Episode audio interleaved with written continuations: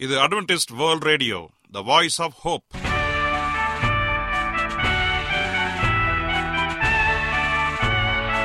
வணக்கம். அன்பான வானொலி நேயர்களே உங்கள் அனைவரையும் கர்த்தராகிய ஆண்டவர் இயேசுவின் நாமத்திலே வாழ்த்தி எங்களது இன்றைய ஒளிபரப்பை கேட்க உங்களை அன்போடு வரவேற்கிறோம்.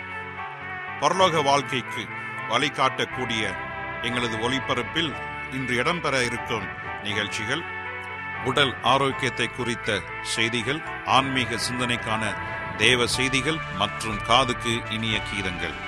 இன்றைய உலகில் வியாதிகளின் எண்ணிக்கையை கணக்கிட முடியாது. ஒவ்வொரு நாளிலும் பேர் தெரியாத பல பல வியாதிகளால் மனிதர்கள் இறந்து வருவதை காண்கிறோம். இந்த சூழ்நிலையில் நீங்கள் ஆரோக்கியமாக இருக்க வேண்டுமென நாங்கள் விரும்புகிறோம். உடல் நலத்தை குறித்த செய்தியை இப்போது கேட்போம். அதற்கு முன்பதாக ஓர் இனிய பாடலை கேட்டு மகிழ்வோம். சரணம். இயேசுவே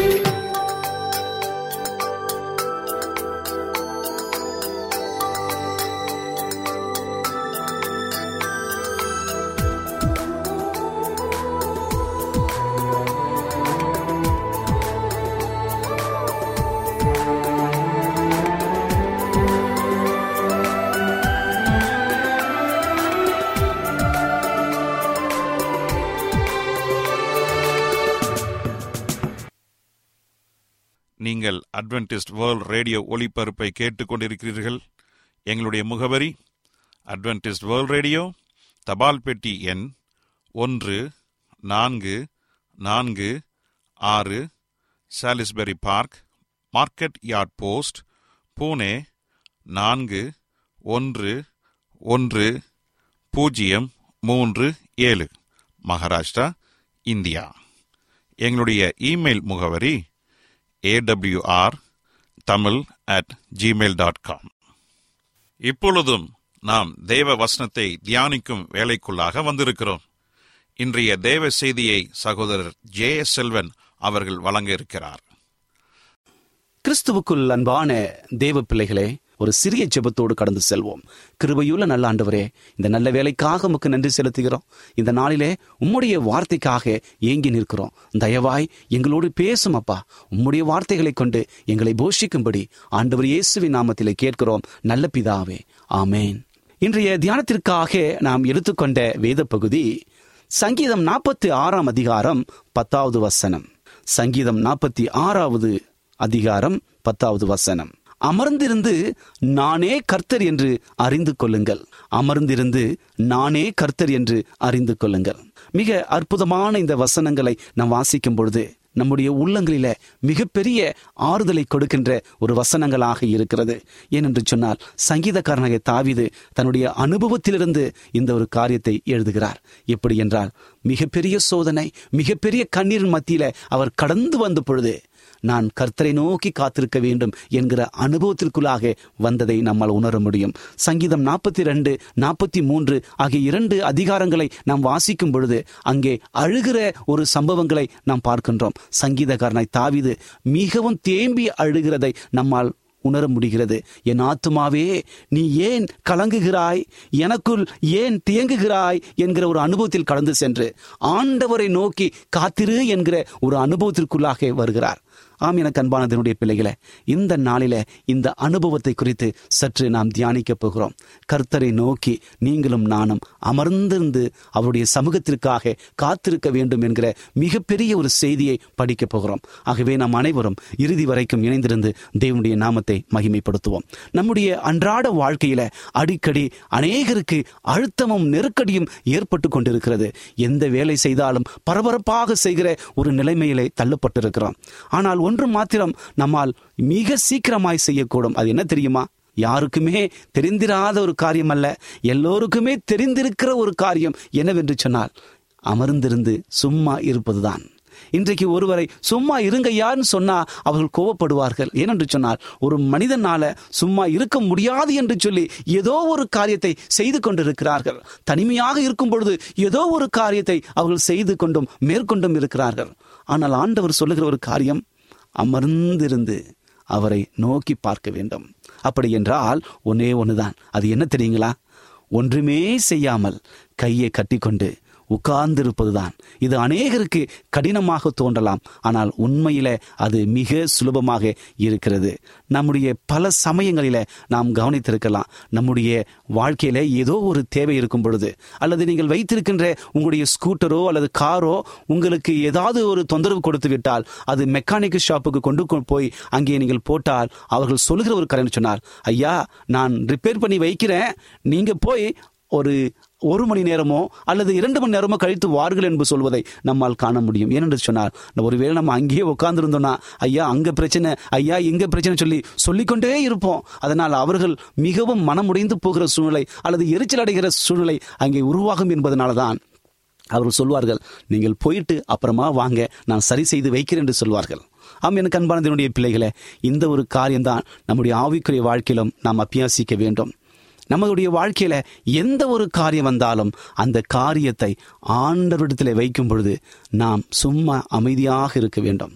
நம்முடைய வாழ்க்கையில என்ன வந்தாலும் ஏதோ ஒரு பிரச்சனை ஏதோ ஒரு கோளாறு ஏதோ ஒரு கண்ணீர் ஏதோ ஒரு வியாதி நம்முடைய உள்ளங்களிலே ஆட்கொள்ளும் பொழுது நாம் செய்ய வேண்டியது என்று சொன்னால் ஆண்டவரிடத்திலே போய் ஆண்டவரே என்னுடைய வாழ்க்கையில இது வந்து விட்டது அது நடந்து விட்டது என்று சொல்லி எல்லாவற்றையும் அவருடைய பாதப்படையிலே வைத்துவிட்டு நாம் அமைதியாக இருக்க வேண்டும். ஏனென்று சொன்னால் ஒரு முறை ஆண்டோடு சொன்னால் அவர் பார்த்துக் கொள்வார். பிறகு ஏன் நாம் க- கதற வேண்டும்? நான் ஏன் அழ வேண்டும்? நான் ஏன் அங்காளிக்க வேண்டும் என்று சொல்ல மிகப்பெரிய கருத்துகள் நம்முடைய உள்ளத்தை ஆட்கொண்டதுக்கு பதிலாக எல்லாவற்றையும் அவருடைய சமூகத்தில் வைத்துவிட்டு நாம் அமைதியாக இருக்க வேண்டும். நம்முடைய வாழ்க்கையில ஆபத்துக்கள் வரும் பொழுது எதிரிகள் நம்முடைய வீட்டை சுற்றிலும் சூழ்ந்து நிற்கும் பொழுதும் நம்முடைய உபத்திரவத்தில நம்முடைய சமூகம் நமக்கு எதிராக மாறும் பொழுதும் நாம் அமைதியாக அமர்ந்திருக்க கற்றுக்கொள்ள வேண்டும்.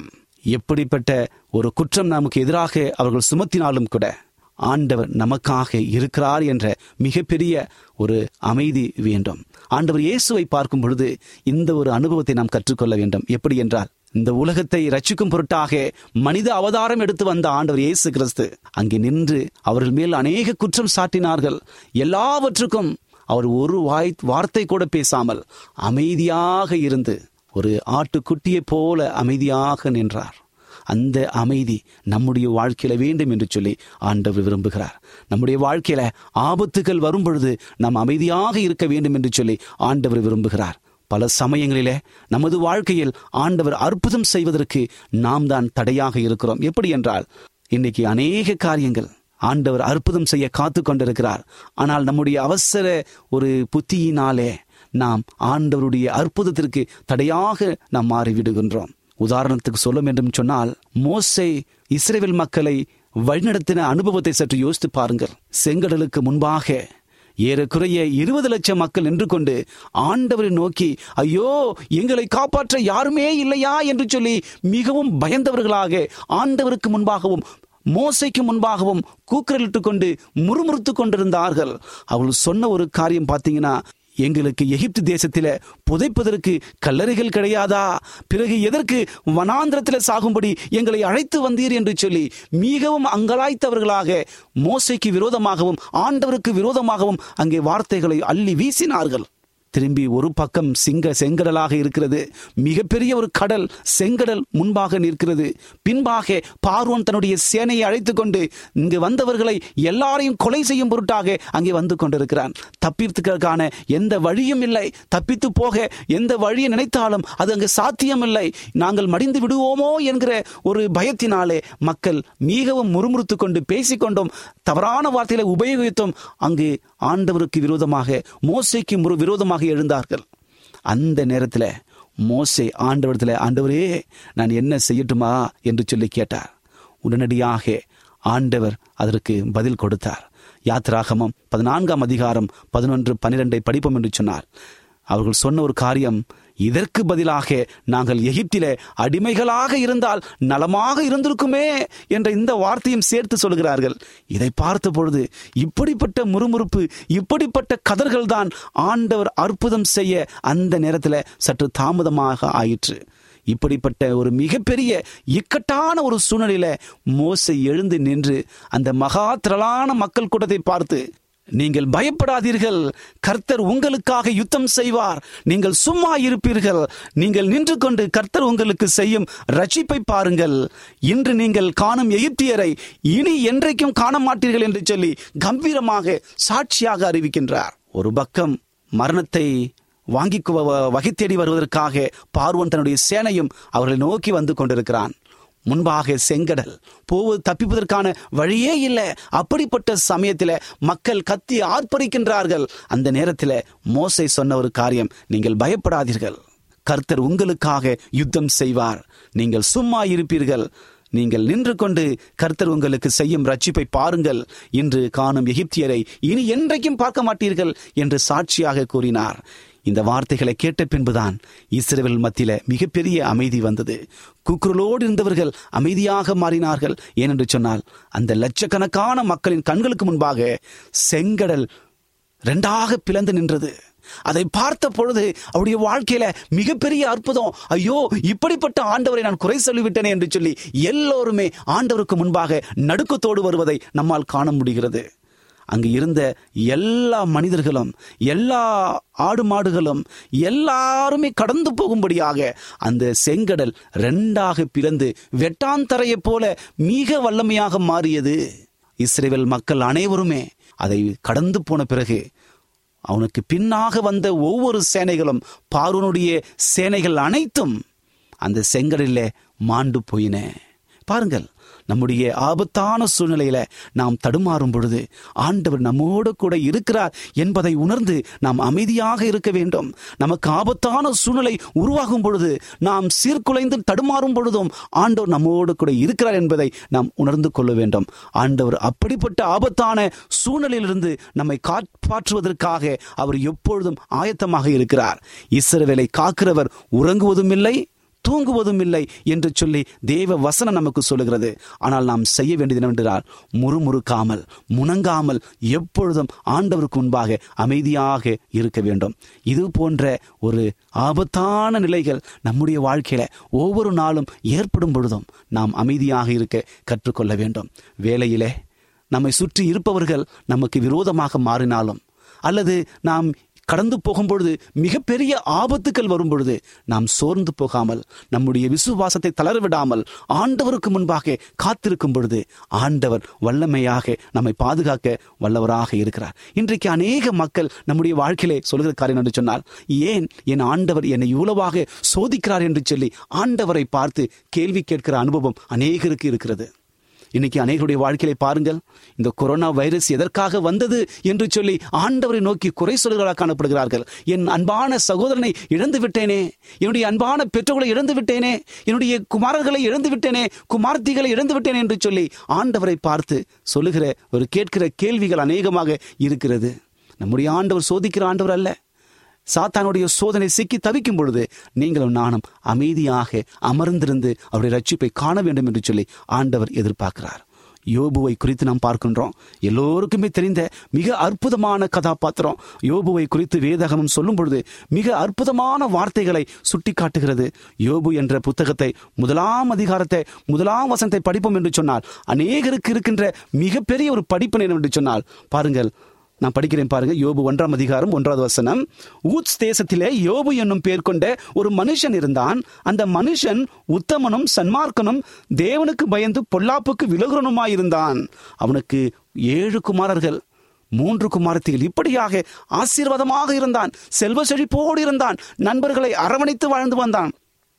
ஏழை எளிய மக்களை அவன் பாதுகாத்து வந்தான். இப்படிப்பட்ட ஆசீர்வாதமான இருக்கிற அந்த ஒரு மனுஷன் சாத்தானுடைய சோதனையில சிக்கும் பொழுது ஒன்றன் பின் ஒன்றாக எல்லாவற்றையும் இழந்து போனான். நம்முடைய வாழ்க்கையை யோபு வாழ்க்கையை சற்று ஒ- கொஞ்சம் ஒப்பிட்டு பாருங்க. நாம் நம்முடைய வங்கி கணக்கில் இருக்கிற பணத்தை இழந்து விட்டோம் என்று சொன்னால் எப்படிப்பட்ட ஒரு ஒரு கூக்குரல் நாம் போடுவோம்? எப்படிப்பட்ட மனவேதனை வரும்? ஆனால் அங்கு தனக்கு இருந்த எல்லா செல்வ செழிப்பையும் இழந்து போனான். கடைசியாக ஆடு மாடுகளை வைத்திருந்த எல்லா காரியத்தையும் இழந்தான். இறுதியாக உயிருக்கு உயிராய் நேசித்த ஏழு குமாரர்களும் மூன்று குமார்த்திகளும் மறித்து போனார்கள். இப்படிப்பட்ட அன்பானவர்களை இழந்து தவிக்கும் பொழுதும் ஒரு வார்த்தை ஆண்டவருக்கு விரோதமாக அவன் பேசவில்லை. இவற்றை எல்லாம் பார்த்த பொழுது இறுதியாக பார்க்கும் பொழுது அவனுடைய உச்சந்தலை முதல் உள்ளங்கால் வரை கொப்புளங்கள் வந்து பாதிக்கப்பட்டு உட்கார முடியாமல் படுக்க முடியாமல் ஒரு ஓட்டை எடுத்துக்கொண்டு சாம்பலிலே அமர்ந்து கொண்டு சு- சொரிந்து கொண்டே இருந்தான். இப்படிப்பட்ட கொடூரமான ஒரு சூழ்நிலையில சிக்கி தவிக்கும் பொழுது அவனுடைய மனப்பான்மை எப்படி இருந்து தெரியுங்களா? இதை பார்த்த இதை தாங்கிக் கொள்ள முடியாத அவனுடைய நண்பர்கள் உயிருக்குயிராய் நேசித்த தன்னுடைய மனைவி அவனை பார்த்து இன்னும் எவ்வளவு நாட்கள் உம்முடைய ஆண்டவரை நீ சேவித்து சேவித்து நீ இப்படியே இருப்பாய். நீ தேவனை தூஷித்து உன் ஜீவனை விடு என்று சொல்லி ஏகனமாய் பேசினார். அதற்கு யோபு சொன்ன ஒரு பதிலம் தெரியுங்களா? நன்மையை பெற்ற நாம் தீமையை பெற வேணாமா? நீ பைத்தியக்காரி பேசுகிறது போல பேசாதே என்று சொல்லி தன்னுடைய மனைவியை பார்த்து சொல்கிறார் இந்த வசனங்கள் யோபு இரண்டாம் அதிகாரத்தில் நாம் வாசிக்கின்றோம். யோபு ஒன்றாம் அதிகாரத்தையும் இரண்டாம் அதிகாரம் முழுவதுமே உங்களுக்கு நேரம் இருக்கும் பொழுது தயவாய் அதை வாசியுங்கள். ஆண்டர் மிகப்பெரிய காரியங்கள் நமக்கு சொல்லிக் கொடுக்க ஆயத்தமாக இருக்கிறார். ஒரு மிகப்பெரிய ஒரு அனுபவம். சோதனை வரும் பொழுது கஷ்டம் வரும் பொழுது எதிரான சூழ்நிலைகள் மாறும் பொழுது ஆண்டவரை நோக்கி காத்திருக்க வேண்டும். வசனம் மிக தெளிவாக சொல்லுகிறது. யோபு ஒன்றாம் அதிகாரம் கடைசி வசனத்தை இருபத்தி ரெண்டாம் வசனத்தில் இவை எல்லாவற்றிலும் யோபு பாவம் செய்யவில்லை தேவனை குறை சொல்லவும் இல்லை. இதுதான் இன்னைக்கு நமக்கு இருக்கிற மிகப்பெரிய ஒரு படிப்பினை. ஏனென்று சொன்னால் நம்முடைய உபத்திரவத்தில் நம்முடைய வியாகுலத்தில் நம்முடைய எதிரான சூழ்நிலை நிலவும் பொழுது நாம் தேவனை நோக்கி எந்த வார்த்தையும் பேசக்கூடாது. இன்னைக்கு அநேகர் பேசுகிற அனுபவம் நிறைய இருக்கிறது. ஐயோ நான் திருச்சபைக்கு நான் எப்பொழுதும் தவறாமல் போய்விடுவேனே. நான் செலுத்த வேண்டிய காணிக்கைகள் எல்லாம் நான் செலுத்தி விடுகிறேனே. என் குடும்பம் ஆண்டோருக்கு விரோதமாக போனதே இல்லையே. நான் வேத வசனங்களை வாசிக்கிறேனே என்று சொல்லி சொல்லிக் கொண்டிருப்பார். பிறகு ஏன்? என்னுடைய வாழ்க்கையில இவ்வளவு பெரிய கஷ்டம்? என்று சொல்லி மிக வியாகுலத்தோடு சொல்கிற அனுபவங்கள் நிறைய இருந்து கொண்டிருக்கிறது. என் அன்பு சகோதரனே சகோதரியே யோபுவை பார்க்கும் பொழுது நாம் எம்மாத்திரம்? யோபுடைய வாழ்க்கையில எவ்வளோ பெரிய கஷ்டம் எவ்வளோ பெரிய கூக்குரல் எவ்வளோ பெரிய ஒரு காரியம் நடந்தாலும் அவன் சோர்ந்து போகாமல் தளர்ந்து போகாமல் ஆண்டவரை நோக்கி அமர்ந்திருந்தான். இதுதான் சங்கீதக்காரனை தாவிது சொல்லும் பொழுது அமர்ந்திருந்து நானே தேவன் என்பதை அறிந்து கொள்ளுங்கள் என்ற சங்கீதம் நாற்பத்தி ஆறாம் அதிகாரம் பத்தாவது வசம் சொல்லப்பட்ட அந்த காரியங்கள் நம்முடைய வாழ்க்கையில அப்பியாசிக்க வேண்டும். சங்கீதக்காரனை தாவிது முழுமையாக அப்பியாசித்தான். யோபு முழுமையாக அதை அப்பியாசித்து ஆபத்து நேரத்தில் கர்த்தரை நோக்கி காத்திருந்தான். இன்றைக்கு வேத கதாபாத்திரம் அனைத்துமே ஆபத்து காலத்தில் அவர்தான் அனுகூலமான தேவர்.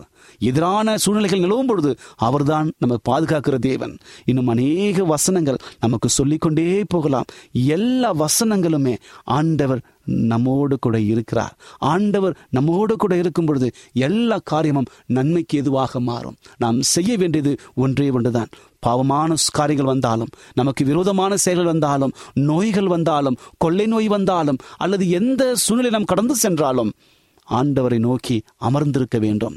ஆண்டவரை நோக்கி அமர்ந்திருந்து ஆண்டவர் என்னை பார்த்து கொள்வார் என்னை படைத்தவர் என்னை சிருஷ்டித்தவர் என்னை போஷிக்கிறவர் என்னை பாதுகாக்கிறவர் என்பதை உணர்ந்து அவரை நோக்கி ஆண்டவரே நீர் என்னோடு கூட இருக்கிறீர் நீர் என்னை பார்த்து கொள்வீர் என்ற ஒரு அனுபவத்திற்குள்ளாக வர வேண்டும். அப்போஸ் நாகிய பவுலை குறித்து சொல்லிவிட்டு நான் முடிக்க நான் விரும்புகிறேன். அப்போஸ் நாகிய பவுல் ஆண்டவரை அறியாது இருந்த நேரங்களிலே அவர் தன்னுடைய மனம் போன போக்கில கிறிஸ்தவ பிள்ளைகளை அவர் அழித்த அனுபவம் நிறைய இருக்கிறது. ஆனால் என்றைக்கு தமஸ்கு வீதியில ஆண்டவரால் அவர் தெரிந்து கொள்ளப்பட்டாரோ அன்று முதல் ஒரு சாட்சியான வாழ்க்கையை வாழ ஆரம்பித்தார். ஆண்டவர்தான் எனக்கு கர்த்தர். அவர் என் தேவைகளை சந்திக்கிறவர் என்று சொல்லி ஆண்டவருக்கு காத்திருக்கிற அனுபவத்தோடு இருந்ததை நம்மால் வாசிக்க முடிகிறது. அவர் எழுதின நிறுவனங்கள் அதிகமாக இருக்கிறது. அந்த நிறுவனங்கள் எல்லாவற்றிலுமே அவர் சொல்லுகிற ஒரு காரியம் நீங்கள் ஒன்றுக்கும் கவலைப்படாமல் எல்லாவற்றையும் குறித்து கிறிஸ்து இயேசுவோடு சொல்லுங்கள் என்று சொல்லி குறிப்பாக நான் வாசிக்கிற வசனத்தை பாருங்க. பிலிப்பியர் நான்காம் அதிகாரத்தை எடுத்துக்கொள்ளுங்கள் எல்லோரும். சீக்கிரமா எடுத்துக்கொள்ளுங்கள். பிலிப்பியர் நான்காம் அதிகாரம் ஐந்து ஆறு ஏழு ஆகிய இந்த வசனங்களை நான் வாசிக்க விரும்புகிறேன்.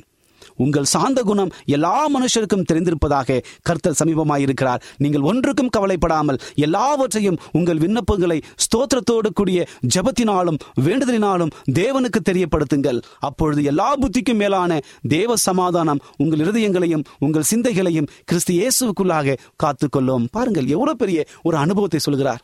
நம்முடைய வாழ்க்கையில் என்ன நடந்தாலும் எதுக்கும் கவலைப்படாம எல்லாவற்றையும் ஆண்டவர் பார்த்து கொள்வார் என்று எண்ணி அவருடைய சமூகத்தில் ஜெபத்துல சொல்லும் பொழுது அவர் சமாதானத்தை கொடுப்பார் சிந்தையை பார்த்து கொள்வார் எல்லாவற்றையும் கவனித்துக் கொள்வார் என்று சொல்லுகிறார். அதே அதிகாரத்தில் பதிமூன்றாம் வசந்தை பாருங்க.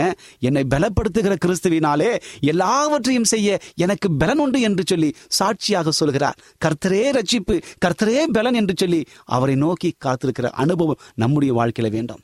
இந்த செய்தியை கேட்டுக்கொண்டிருக்கிற என் அன்பு சகோதரே சகோதரியே உங்கள் வாழ்க்கையில் ஏதோ ஒரு குறையா? அல்லது ஏதோ ஒரு வியாகுலமான காரியம் உங்களை அழ வைத்துக் கொண்டிருக்கிறதா? அல்லது உங்களுக்கு விரோதமாக அநேகர் எழும்பிக் கொண்டு உங்களை மூழ்கடிக்க நினைக்கின்றார்களா? கவலைப்படாதீர்கள். நீங்கள் எந்த நிலையில் இருந்தாலும் அந்த நிலையை ஆண்டவர் அறிந்திருக்கிறார். அதே நிலையில அவருடைய முன்னாடி நீங்கள் வந்து நிற்க வேண்டும். நீங்கள் சோர்ந்து போகாமல் கர்த்தர் உங்களுக்காக யுத்தம் செய்ய போகிறார் நீங்கள் சும்மா இருப்பீர்கள். இன்று கண்ட அந்த உபத்திரவங்களை இன்று கண்ட அந்த எல்லா கொடிய விஷயங்களையும் இனி நீங்கள் காண மாட்டீர்கள் கர்த்தர் உங்களோடு கூட இருக்கிறார் என்ற நம்பிக்கையோடு அவருடைய சன்னதி முன் வாருங்கள். யோபு இருந்தது போல சங்கீதக்காரனின் அமைதியாக இருந்தது போல நீங்களும் அமைதியாக இருந்து ஆண்டவரை பக்கத்தில் அழையுங்கள். நீங்கள் செய்ய வேண்டியது ஒரே ஒரு காரியம்தான். ரச்சகராகிய ஆண்டவர் இயேசு கிறிஸ்துவை முழு மனதோடு விசுவாசித்து அவரை ஏற்றுக்கொள்ளுங்கள். அப்பொழுது காத்திருக்கிற அனுபவம் அமர்ந்திருக்கிற அனுபவம் உங்களுடைய வாழ்க்கையில் வரும் என்பது உறுதியாக இருக்கும். கர்த்தர் இப்படிப்பட்ட அனுபவங்கள் உங்களுக்கு வர வைக்க வேண்டும் என்று சொல்லி நான் உங்களை வாழ்த்துகிறேன். கர்த்தருக்கு அமர்ந்திருந்து நீங்கள் காத்திருங்கள். கர்த்தர் உங்களை ஆசிர்வதிக்கிற தேவன் எப்பொழுதும் உங்களோடு கூட இருப்பார். உங்கள் துக்கம் சந்தோஷமாக மாறும். கர்த்தர் அனைவரையும் ஆஸ்வதிப்பாராக இப்பொழுது நான் உங்களுக்காக ஜெபிக்கப் போகிறேன். விசுவாசத்தோடு கண்களை மூடி முடிந்தால் முழங்கால் படியிட்டு என்னோடு ஜெபம் செய்யுங்கள். கர்த்தர் பெரிய காரியங்களை செய்ய ஆயத்தமாக இருக்கிறார். ஜெபிப்போமா? கிருபையுள்ள நல்ல ஆண்டவரே இந்த நல்ல வேலைக்காக நன்றி செலுத்துகிறோம். இந்த நாளிலே அமர்ந்திருக்கிற அனுபவத்தை குறித்து எங்களோடு கூட பேசியதுக்காக நன்றி தகப்பனே. இன்றைக்கு எங்களுடைய வாழ்க்கையிலே அநேக வேலைகளிலே அமர்ந்திருக்கிற அனுபவத்திற்கு பதிலாக அவசரப்பட்டு கொண்டு உம்மை குறை கூறுகிற அனுபவங்கள் அதிகமாக இருக்கிறது.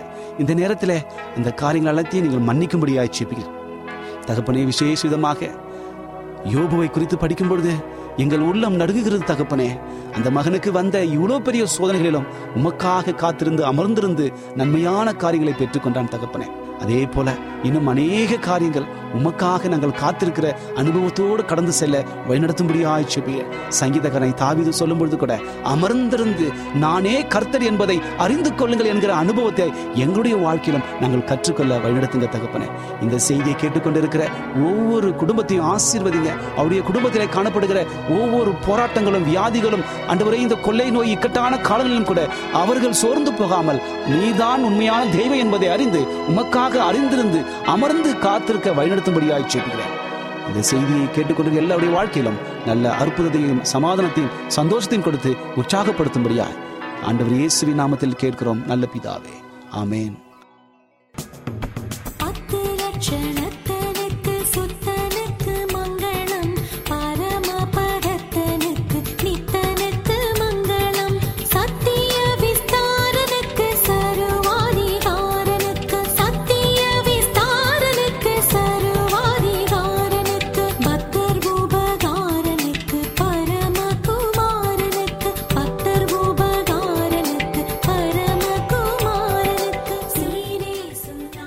நேயர்களே இன்றைய தேவ செய்தி உங்களுக்கு ஆசீர்வாதமாக இருந்திருக்கும் என்று நாங்கள் கத்தருக்குள் நம்புகிறோம். எங்களுடைய இன்றைய ஒளிபரப்பின் மூலமாக நீங்கள் கேட்டு பயனடைந்த நன்மைகளையும் சாட்சிகளையும் எங்களுடைய நிகழ்ச்சியை குறித்த உங்களுடைய கருத்துகளையும் விமர்சனங்களையும் எங்களுக்கு எழுதி அனுப்புமாறு உங்களை அன்புடன் வேண்டிக் கொள்கிறோம். எங்களுடைய முகவரி அட்வென்டிஸ்ட் வேர்ல்ட் ரேடியோ தபால் பெட்டி எண் ஒன்று நான்கு நான்கு ஆறு Salisbury Park Market Yard post Pune நான்கு ஒன்று ஒன்று பூஜ்ஜியம் மூன்று ஏழு மகாராஷ்டிரா இந்தியா. எங்களுடைய இமெயில் முகவரி AWR Tamil at Gmail dot com இத்துடன் எங்களது இன்றைய ஒளிபரப்பு நிறைவு பெறுகிறது. மீண்டும் நாளைய தினம் இதே அலைவரிசையில் அரை மணி நேரம் முன்மதாக சந்திப்போம். கர்த்தத்தாமே உங்கள் அனைவரையும் ஆசிர்வதிப்பாராக. உங்களிடமிருந்து விடை பெறுவது ஆர். விக்டர் செல்வன்.